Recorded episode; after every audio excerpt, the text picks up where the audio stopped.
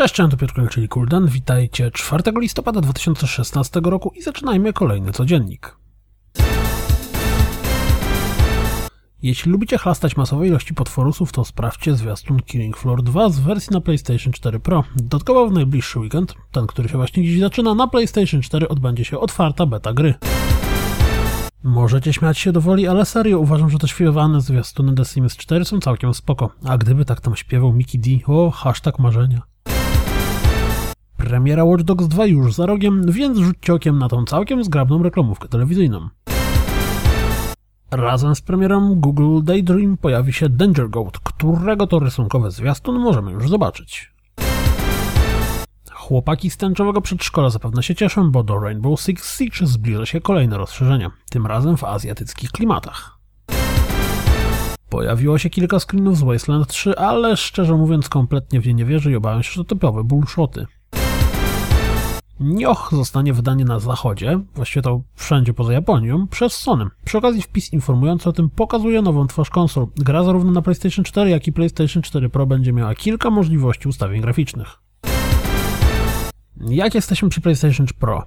A, przy PlayStation 4 Pro. Jeśli zamierzacie kupić sprzęt w dniu premiery, to warto sprawdzić listę tytułów, które zaoferują wsparcie dla tego sprzętu już od pierwszego dnia. Pamiętacie grafiki Jakuba Różelskiego pokazujące mechy w latach międzywojennych? Te, które jakiś czas temu latały po wszystkich socjalach. No to w końcu zapowiedziano grę inspirowaną tym klimatem. Rzecz będzie nazywała się Iron Harvest 1920 i możemy sprawdzić jej fanpage oraz stronę, na której znajdziecie animowanego mecha z orzełkiem na blaszy.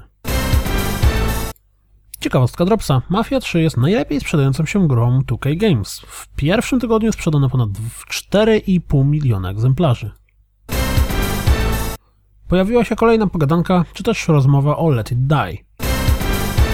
Jeśli lubicie takie rzeczy, to można już obejrzeć pierwszą godzinę Call of Duty Infinite Warfare, bo razem z komentarzem niestety. Kolejny fragment rozgrywki z Berserk and the Band of the Hawk i to w wersji angielskiej czeka na obejrzenie. Zastanawiacie się, jakie bajery zaoferuje PlayStation 4 Pro w przypadku Rise of the Tomb Raider? To sprawdźcie to wideo. Jaracie się NES Classic? W tym 30-minutowym filmiku znajdziecie minutowy fragment rozgrywki z każdej dostępnej na tej konsolce gry.